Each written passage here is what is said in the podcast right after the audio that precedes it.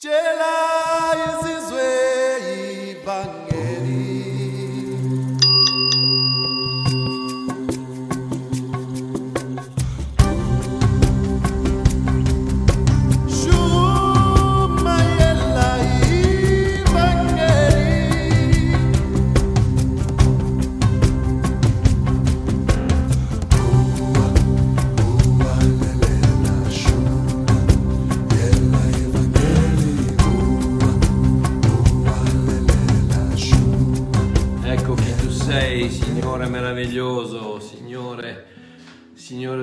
Cuori, meravigliosi Signore, poter- vorrei tanto poterti abbracciare, ma visto che sei dentro di me, abbraccio me stesso e così abbraccio il mio Signore.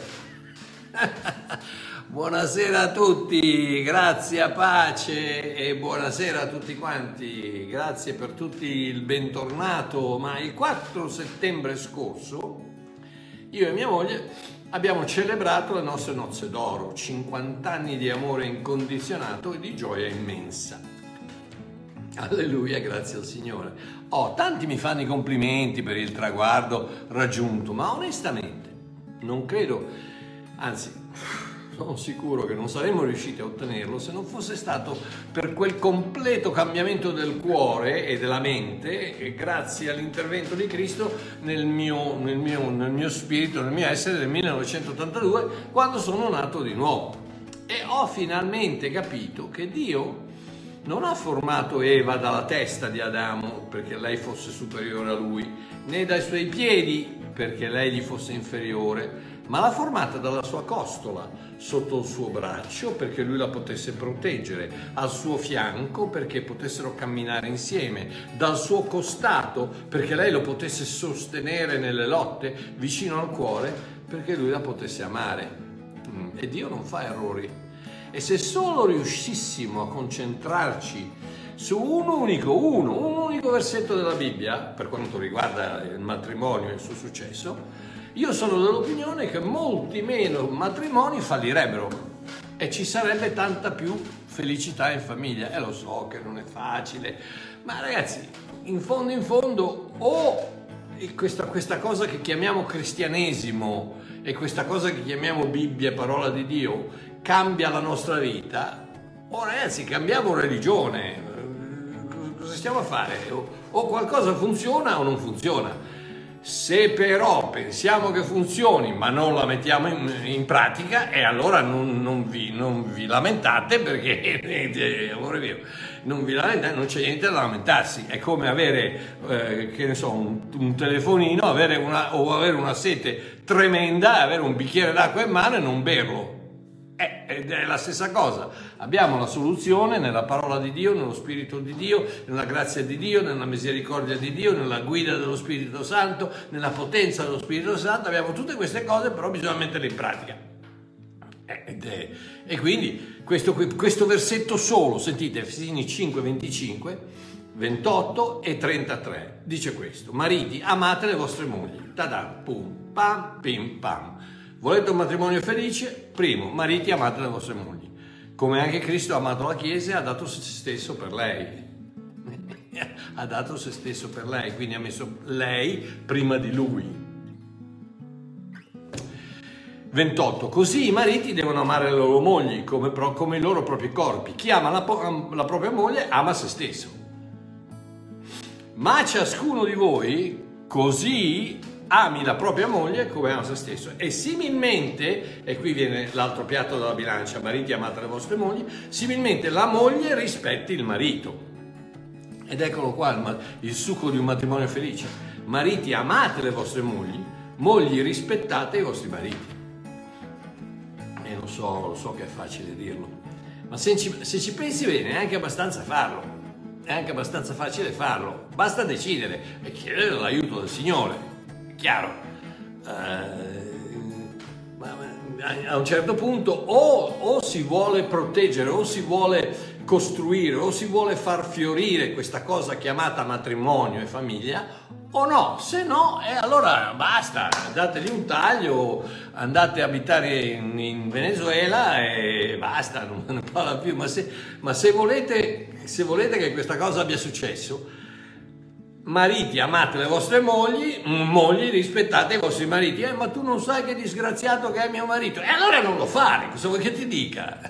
non lo fare. E, e, o, o, lo metti in pratica o no, se non lo metti in pratica però non ti arrabbiare con Dio perché lui non c'entra più, lui ti ha detto cosa devi fare e se non lo vuoi fare, marito, eh, ma tu non sai, mia moglie non mi rispetta, cioè, tu devi partire, tu devi essere il primo ad amarla, come, come fai, come, come ami? La ami ascoltando quello che ha da dire, prendendoti cura dei suoi bisogni, mettendo i, suoi, i suoi interessi prima dei tuoi, porta, comprandogli dei fiori qualche volta, dei cioccolatini che mm, magari poi te li mangi tu, ma eh, face, mettendo lei prima di te, ecco come ami qualcuno. Oh, vabbè. Comunque, oh, ragazzi, per me ha funzionato. Cosa volete che vi dica? 50 anni di matrimonio ultra felice a 50 anni ho comprato 50 rose, rose rosse a mia moglie per il matrimonio, per, il, per le nozze d'oro. Eh, vabbè, Marchio, ma tu perché sei, sei americano? No, no, perché io sono intelligente perché io amo mia moglie e non me la voglio perdere. Non è, che, non è che il fatto che ho un pezzettino di carta che dice sposato con Celeste Marchiò mi assicura che Celeste Marchiò rimane innamorata di me per tutto il resto della vita. No, me lo devo guadagnare ogni giorno, me lo devo guadagnare, che ne so, con il caffè la mattina portatogli a letto, eh, con, magari con un piccolo bigliettino, un fiore, un, una telefonata durante il giorno, un, un abbraccio, un grazie per, per il mangiare, che ne so, non lo so, create qualcosa con il quale potete dimostrare il vostro amore in piccole cose, anche in piccole cose, alla vostra moglie. Più che altro è, state a sentire quello che ha da dire. Non, lasciate perdere la televisione. Oh, io non, so perché continuo, vabbè, andremo un po' più avanti, un po' più a lungo uh, stasera, ma lasciate perdere la televisione, mettete giù il giornale, lasciate il telefonino, quando siete a tavola insieme, lasciate il telefonino, lasciatelo stare, che Facebook sopravvive anche senza di voi. E parlate con vostra moglie. No, ma Marchio, ma tu non capisci, tu non sai quello che... Eh vabbè, non lo fa, allora non lo fare e non lo fare. Però non ti arrabbiare se c'hai un matrimonio a livello 15%. Lo puoi avere a livello 100% come per, come per me, per grazia di Dio, perché ripeto, non sarebbe mai successo se quella sera meravigliosa del 1982 Dio non mi avesse cambiato la testa e il cuore. Ma andiamo avanti.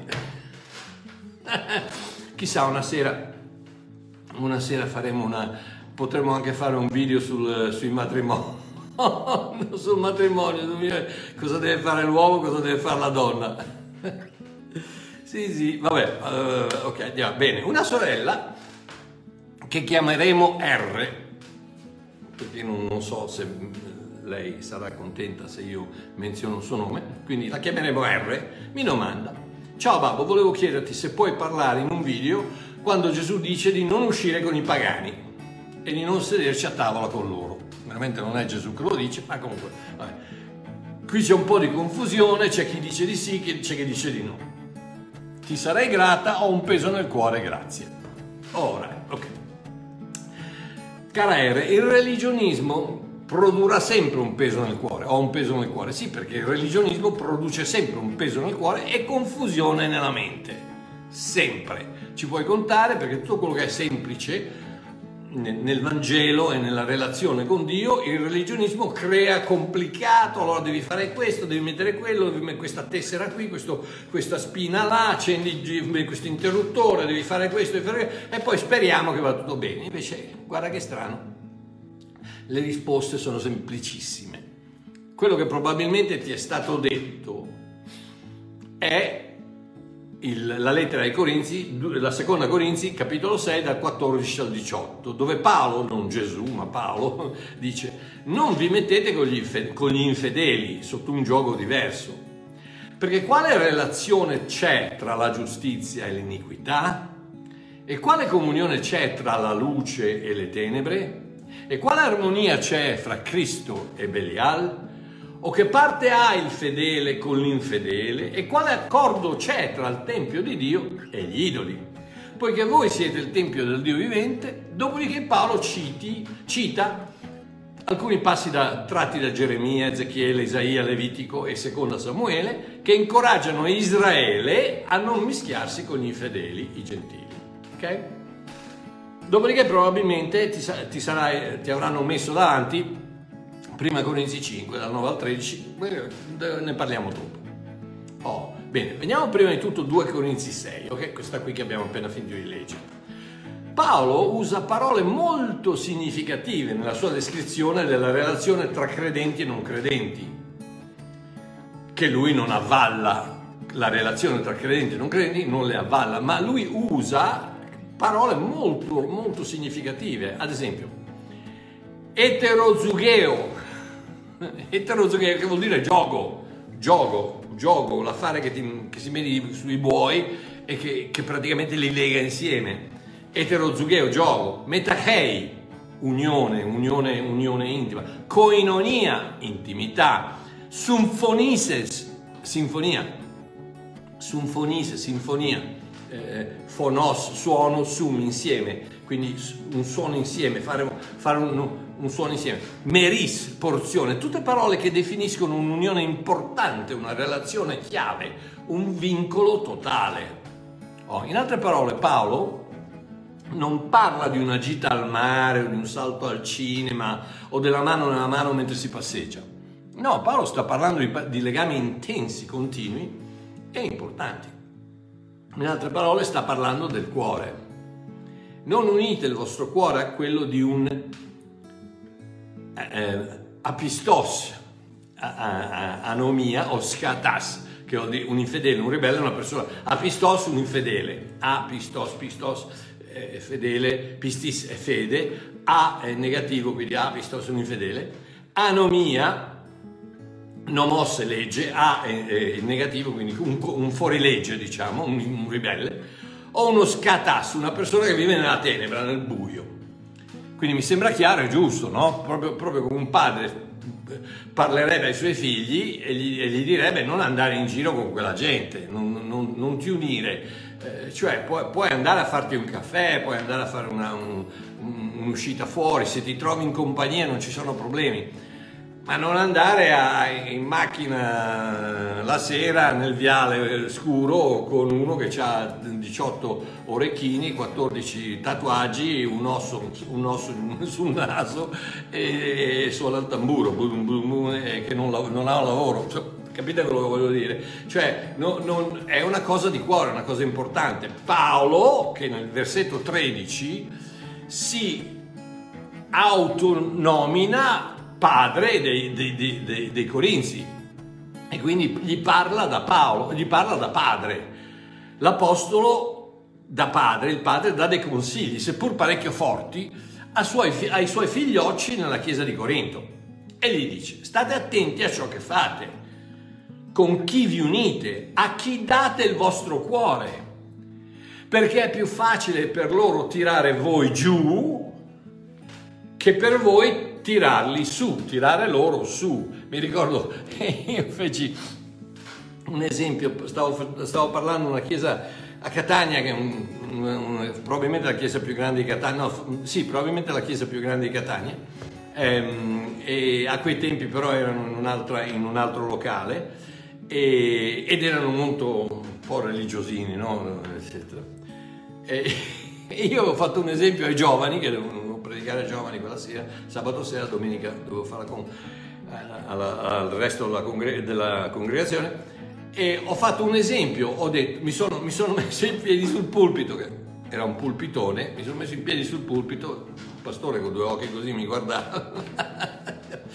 E, e ho chiamato uno dei, dei, ragazzi, ho detto, anzi ho chiamato una ragazza e ho detto ok cerca di tirarmi giù, cerca, io cerco di tirarti su e per quanto facessi non, era difficile tirarla su. E le ho detto a lei cerca di tirarmi giù e lei con uno strattone praticamente mi ha fatto cadere dal pulpito. Perché? Perché è più facile per una persona in basso tirare una in alto giù che una in alto tirare quella in basso su. Quindi è più facile cadere nella trappola del, del peccato che non il peccatore cadere nella trappola della giustizia. Capite quello che voglio dire? È più facile fallire che avere successo. Questo, questo è, è- è- sto parlando di una cosa normale, sto parlando eh, razionalmente, non sto parlando spiritualmente. È chiaro che spiritualmente puoi fare qualsiasi cosa, ma razionalmente è più facile per una persona eh, sporcarsi se va in mezzo a, a un, in un porcile che non eh, un, un- un maiale ripulirsi se vabbè lasciamo perdere avete capito quello che voglio dire? È più facile, è più facile cadere che, che tirare su quell'altra. Quindi oh, dobbiamo adesso vedere questi versetti come legge divina? Eh, assolutamente no. Eh, se sei un credente sei morto alla legge. E la legge non ha alcuna autorità su di te se sei in Cristo. Quindi anche se fossero legge divina, che Paolo chiaramente dice che non lo è, ma anche se fosse legge divina, tu sei morto alla legge e, la- e Cristo è la fine della legge per ogni, per ogni credente. Quindi la legge non si applica più, non è una cosa che tu puoi dire, ecco la Bibbia dice questo e allora io devo ubbidire. No, sei morto alla legge e Cristo è la fine, la fine, la- la- la- il completamento della legge per chiunque crede in lui. Romani 7, 4 e 10, 14. Romani 10, 14. Allora, allora cosa vuol dire? Allora, allora no, allora renditi conto che essere salvi non vuol, non vuol dire smettere di dar retta alle direttive della parola di Dio.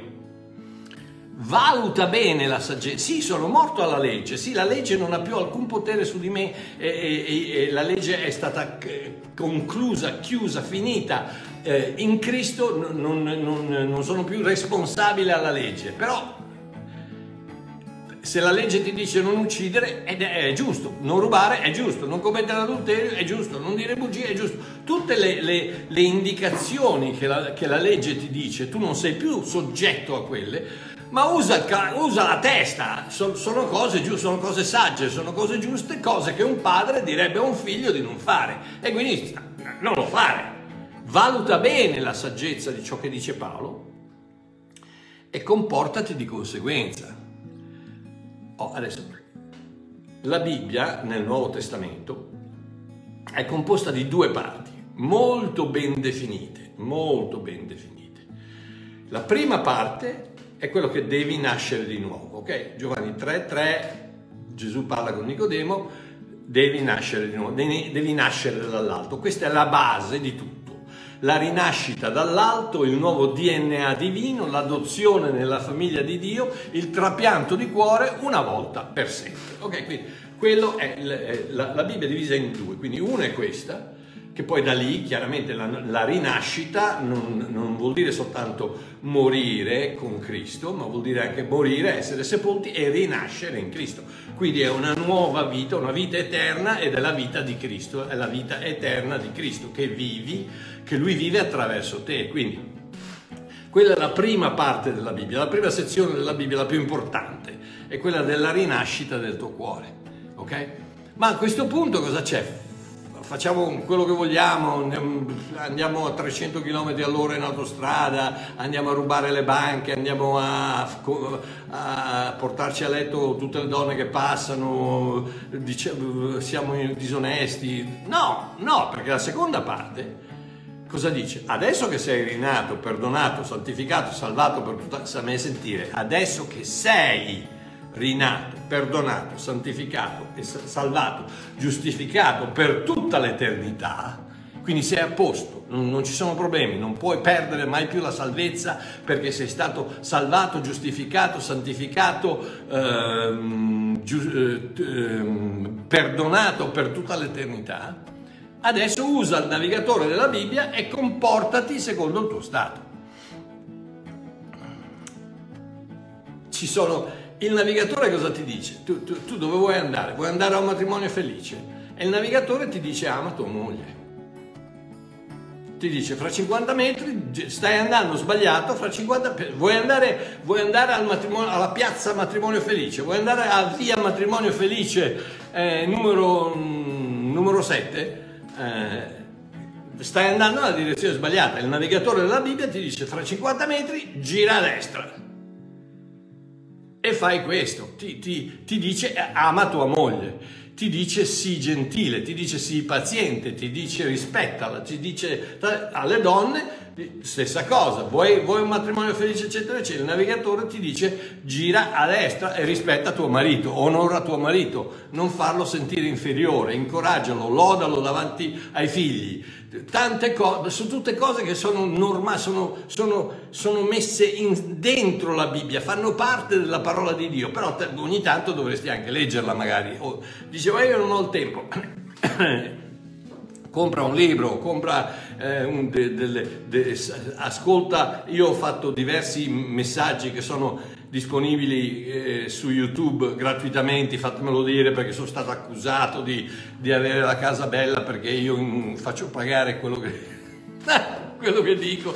Eh, vabbè, quindi gratuitamente, tu, tutto il mio materiale è disponibile gratuitamente, anche i libri se non te li puoi permettere te li mando gratuitamente in formato PDF che così risparmio la posta.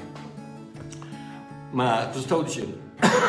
sì, quindi è un, è, un, è un, navigatore che ti guida, che ti dà una guida, ma se tu decidi di non seguirla, eh, eh, dentro la Bibbia ci sono tutte queste, queste, indicazioni, dentro di te c'è lo Spirito Santo che ti guida e che ti fa sentire quando sbagli.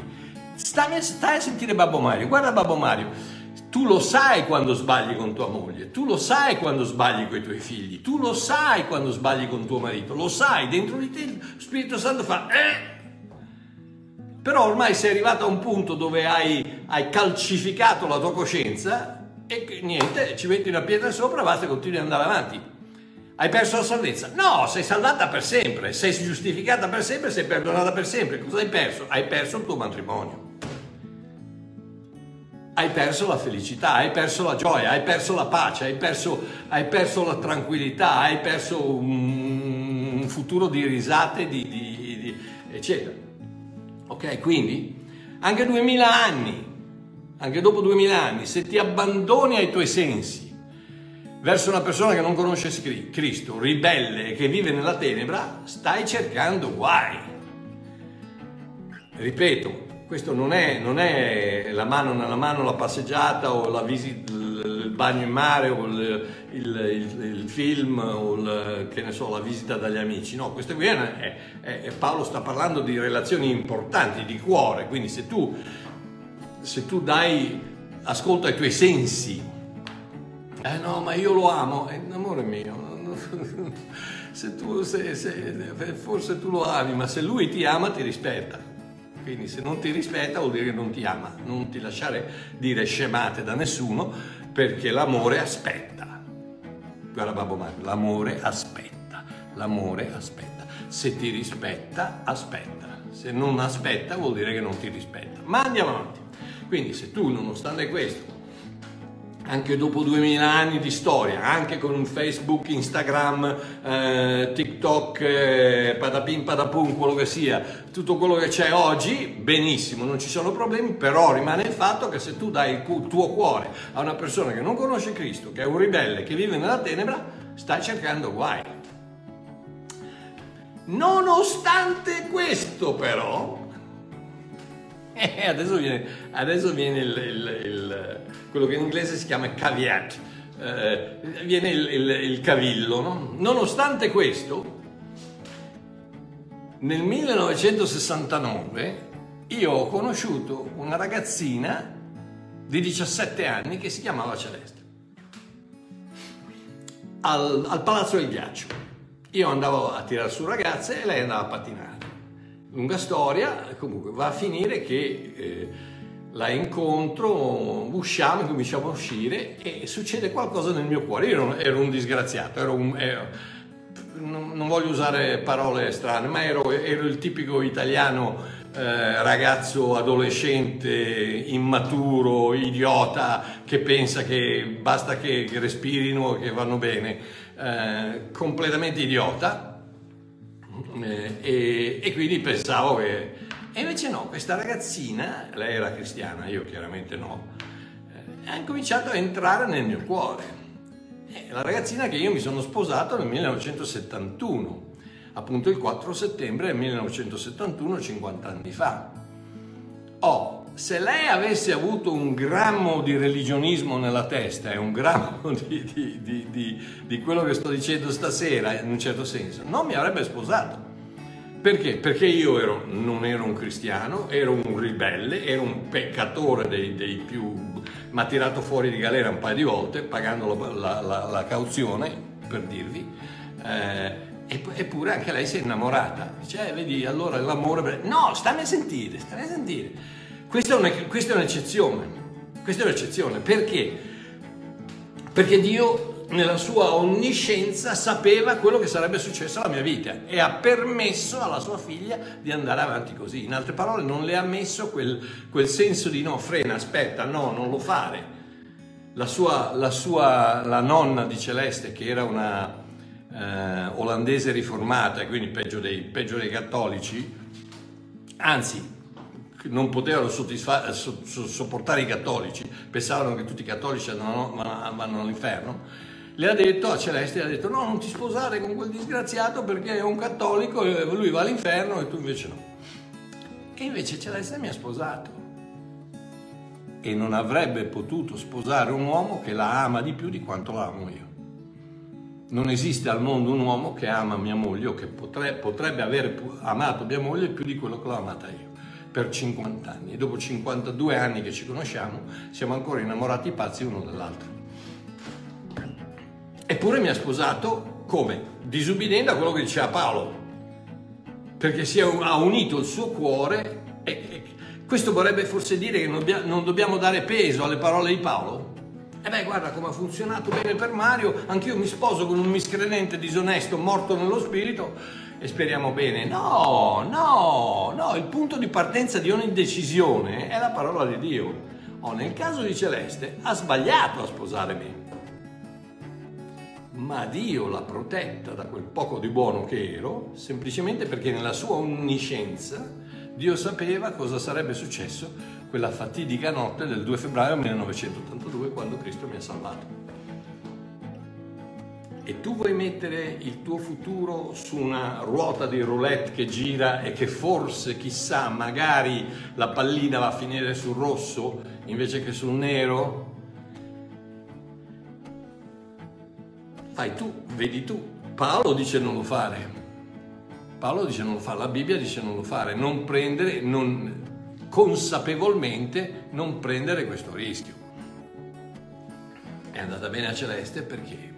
Perché è andata bene, perché io sono un figlio favorito di Dio, per cui mi ha, mi ha- mi ha protetto e mi ha, e mi ha- aiutato a- prima di tutto mi ha, quasi ucciso perché sono andato a finire nelle grinfie del diavolo in modo tale che sono arrivato a poche ore dal suicidio e, e quello, quello è stato perché per me, per il tipo di carattere che sono io, io ho bisogno di qualcosa di drastico. E quindi dovevo- sono arrivato sull'orlo del suicidio per poter dare retta a quel Dio che non conoscevo. E come tanti di voi sapete, ho pregato una preghiera che diceva Dio, non so neanche se esisti, ma se esisti aiutami. E quello era il 2 febbraio 1982. E, e- e lì la mia vita ha cambiato e da quel momento il mio rapporto con Celeste è cambiato. Ed è, ed è- ed è- è stato il fuoco del mio amore per lei è stato, è stato incendiato, è stato, è stato moltiplicato un miliardo di volte spirito, dall'alito dello Spirito di Dio. E quindi non si è mai più spento, era sempre lì perché io ho sempre amato mia moglie. Però, chiaramente, essendo un idiota cresciuto con una certa filosofia, ne ho fatte di cotte di crude. Ma eh, eh, adesso sono 52 anni e quindi vedete che se vuoi funziona. Che io non ho, non non ho niente da offrire. Non ho niente da offrire. Andando ad offrire un amore, un amore eh, ineguagliabile. Non c'è un uomo al mondo che potrebbe amare mia moglie come la moglie. Quindi andiamo avanti. Quindi non, non- non partire dal punto di vista che vabbè, se, se è funzionato per, Ma- per Marchiò funziona anche per me. Forse, chissà, può darsi, non lo so, ma vuoi davvero rischiare la tua vita? Vuoi davvero rischiare di sposarti con un idiota che non cambia, che non vuole cambiare, che non cambierà? Ma piuttosto, piuttosto dai retta a quello che dice Paolo e non, ti- non unire il tuo cuore a quella persona. Ok, ma andiamo, adesso andiamo avanti perché probabilmente ti hanno anche buttato addosso prima Corinzi 5 dal 9 al 13 che dice questo. Oh, Paolo in questo caso dice chiaramente che non sta parlando ai credenti, ma ai non credenti, non sta parlando di credenti, ma di non credenti. Leggo dalla Bibbia della Gioia, 1 Corinzi 5 dal 9 al 13. Paolo dice, vi ho già scritto nella mia lettera di non mischiarvi ai peccatori. Vedi, sta parlando a credenti, non a, non a peccatori, a credenti. Ma non parlavo degli immorali, degli avari, degli imbroglioni o degli idolatri non credenti. Infatti non potete vivere in questo mondo senza essere a contatto giorno per giorno con gente del genere. È chiaro. Purtroppo ci sono tante comunità, tante famiglie super religioniste, eccetera, eccetera, che, ti, che, cercano di bloccare i figli, di tenerli chiusi, di non farli mischiare con nessuno, di non e Paolo sta dicendo, è impossibile che, che, voi viviate in questo mondo senza essere a contatto giorno per giorno con questi peccatori non credenti. Ciò che intendevo, continua Paolo, ciò che intendevo era di non avere rapporti, parola molto interessante anche questa, con chi dice di essere un fratello cristiano, ma poi di fatto commette peccati, nota bene, con chi dice di essere un fratello cristiano, ma poi di fatto commette peccati sessuali, oppure avaro, idolatro, diffamatore, ubriacone, imbroglio, oppure imbroglione. Nota bene, fra parentesi, che interessante qui, perché Paolo mette il, il, l'adultero sullo stesso livello del diffamatore. Quindi quando tu incominci a dire cose su Facebook circa predicatori o altri fratelli, eccetera, eccetera, sei lo sullo stesso livello dell'adultero.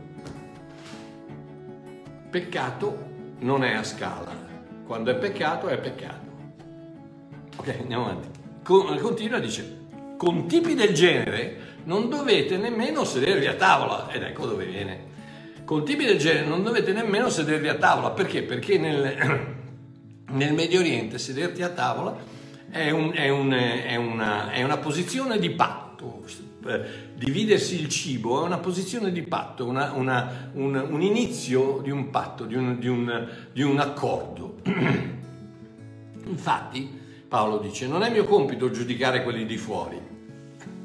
Dobbiamo invece giudicare e trattare severamente quelli che appartengono alla nostra Chiesa e peccano. Soltanto Dio è giudice di quelli che non sono credenti. Amore mio, non giudicare un peccatore, perché in quanto è peccatore si comporta da peccatore. Non ti aspettare che, che, che faccia delle altre cose. Fa quello che fa perché la sua natura è quella di un peccatore non credente. Ecco. Se però uno si dichiara credente, cristiano, eccetera, eccetera, e si comporta da peccatore, e allora sì che lo devi prendere per un paio di sberle, ma non farlo, ma cosa stai facendo? Stai buttando all'aria la tua famiglia, stai buttando... ma cosa stai facendo? Ma che tipo di testimonianza stai dando al mondo? Ma non ti vergogni? Ma, ma, ma, ma, ho perso la salvezza. Ma no, la salvezza non la puoi perdere. La salvezza è eterna, non la puoi perdere, come la vita. La vita è eterna, la salvezza è eterna. Quello che stai facendo è che stai facendo, stai distruggendo la tua famiglia, stai perdendo i tuoi figli, stai, stai distruggendoti la salute, stai, quello che stai facendo sta distruggendo la tua vita qui, qui, qui. Ma la tua vita è in Cristo, nascosta in Cristo e Cristo in Dio. Quindi non la può toccare nessuno. Ma come dicevo prima, le due, le due sfere della Bibbia sono la nascita, la rinascita e il comportamento. Adesso che sei rinato, comportati come uno che è rinato. Quindi finisce dicendo, voi invece dovete prendere posizione con quell'uomo e cacciarlo dalla vostra chiesa. Di chi sta parlando? Sta parlando, ve lo ricordate, di quell'uomo che andava a letto con la sua matrigna a Corinto, del quale ha parlato nella sua prima lettera ma lo vediamo adesso. Anche qui vediamo che la posizione eterna del credente è assicurata in Cristo una volta per sempre, ma che le conseguenze del peccato sono molto, ma molto severe. L'uomo di cui parla Paolo nel versetto 13 è lo stesso che andava a letto con la sua matrigna in 1 Corinzi 5, 5.1, che dice si ode dappertutto dire che tra di voi vi è fornicazione è una tale fornicazione che non è neppure nominata fra i gentili, cioè che uno tiene con sé o convive la moglie del padre. Lo stesso uomo che Paolo dà in mano a Satana in 1 Corinzi 5:5 e dice ho deciso che quel tale sia dato in mano di Satana a perdizione della carne affinché lo spirito sia salvato nel giorno del Signore Gesù Lo spirito è salvato ma a perdizione della carne perché la carne possa quattro sberle dalla vita che speriamo che come il figlio, prodigo con i porci speriamo che, che torni in sé e cambi, e cambi idea e torni indietro. Ma il suo spirito è salvato nel giorno del Signore. Non ci sono problemi per quello. È lo stesso uomo che Paolo eventualmente cerca di ristabilire in 2 Corinzi 5, 6 e 7 dopo che, dopo che lo ha fatto buttare fuori dalla chiesa adesso dice nella seconda Corinzi dice basta a quel tale le puni- la punizione inflittagli dalla maggioranza, ma ora, al contrario, dovreste piuttosto perdonarlo e consolarlo, perché talora quell'uomo non sia sommerso dalla troppa tristezza. Ed ecco il, scusate, ed ecco il cuore del padre che dice ok, gli abbiamo dato una lezione, l'abbiamo, l'abbiamo disciplinato, l'abbiamo punito, l'abbiamo, l'abbiamo messo fuori dalla comunità, ha capito il messaggio, adesso basta. Adesso confortatelo e aiutatelo a tornare indietro, e, eh, perché sennò la troppa tristezza può ucciderlo, può sommergerlo.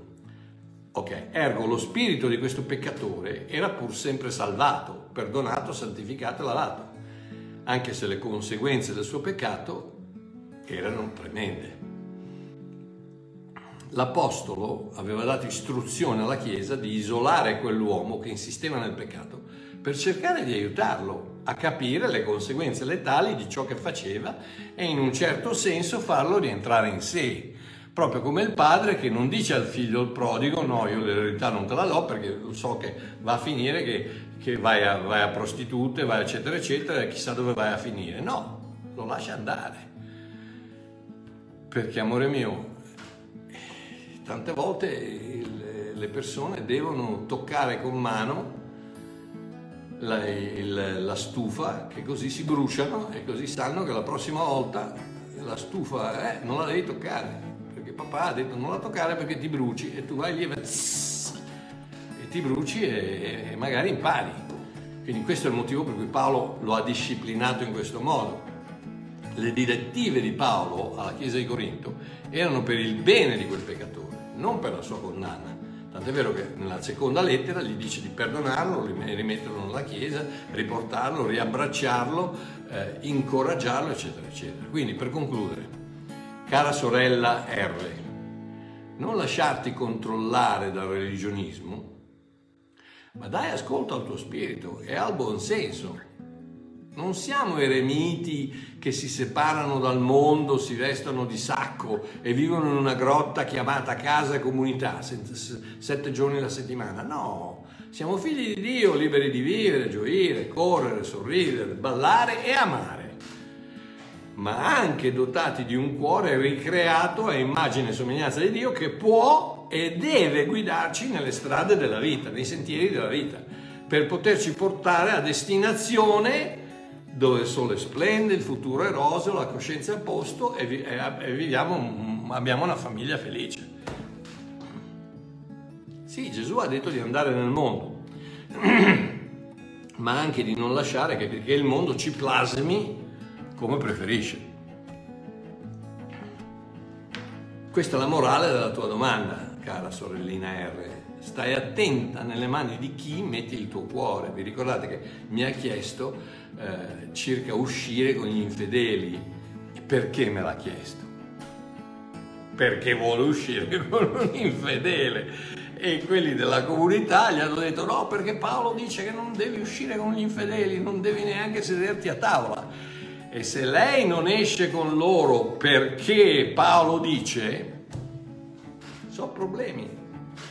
Perché la legge è la scintilla del peccato, è la forza, è quella cosa che dà forza al peccato. Paolo lo dice in Romani 6 e 7. Invece cos'è? La bontà di Dio che porta uno al ravvedimento, che porta una persona al ravvedimento. Quindi quando tu sai che Dio ti perdona in un modo o nell'altro, che tu sei salvato, perdonato, lavato, giustificato, santificato per sempre in un modo o nell'altro, ma, ma, ma quando il pa- papà ti dice senti non, non uscire con quello lì, sta, sta, nel tuo cuore c'è i tuoi sensi, uh, è bello, c'hai i muscoli, c'hai tutti i tatuaggi, c'è qui nel collo, nel naso, c'hai i tatuaggi sui lobi delle orecchie, e poi c'hai i muscoli, ragazzi, c'ha, e poi c'ha la macchina. I sensi ti dicono una cosa, ma il tuo cuore te ne dice un'altra. Dai retta al tuo cuore, stai a sentire, oppure non te la dice, come per Celeste che pur facendo un errore per quanto riguarda la scrittura, ha beccato un uomo che più innamorato di me non ce ne sono, lei. E quindi abbiamo avuto una vita meravigliosa di successo da quel punto di vista. Ha fatto bene. Guardando da questo punto di vista, sì, è come che ha fatto bene, ma dal, dal, dal punto di vista se il suo cuore l'avesse condannata avrebbe sbagliato ma ovviamente il suo cuore non l'ha condannata ed è andata avanti e meno male, ringraziamo, grazie papà, grazie Gesù, non smetterò mai di ringraziarti, quella famosa sera del 2 febbraio 1982 quando il Signore mi ha cambiato la testa, mi ha cambiato il cuore, mi ha cambiato la testa. E quindi stai attenta nelle mani di chi metti il tuo cuore, perché se sono le mani sbagliate, tu rimani sì perdonata, salvata, giustificata per sempre, ma la tua vita molto facilmente andrà a rotoli. Un abbraccio da Babbo Mario, ci sentiamo mercoledì sera, stessa ora, stesso posto. Un bacione, ciao a tutti.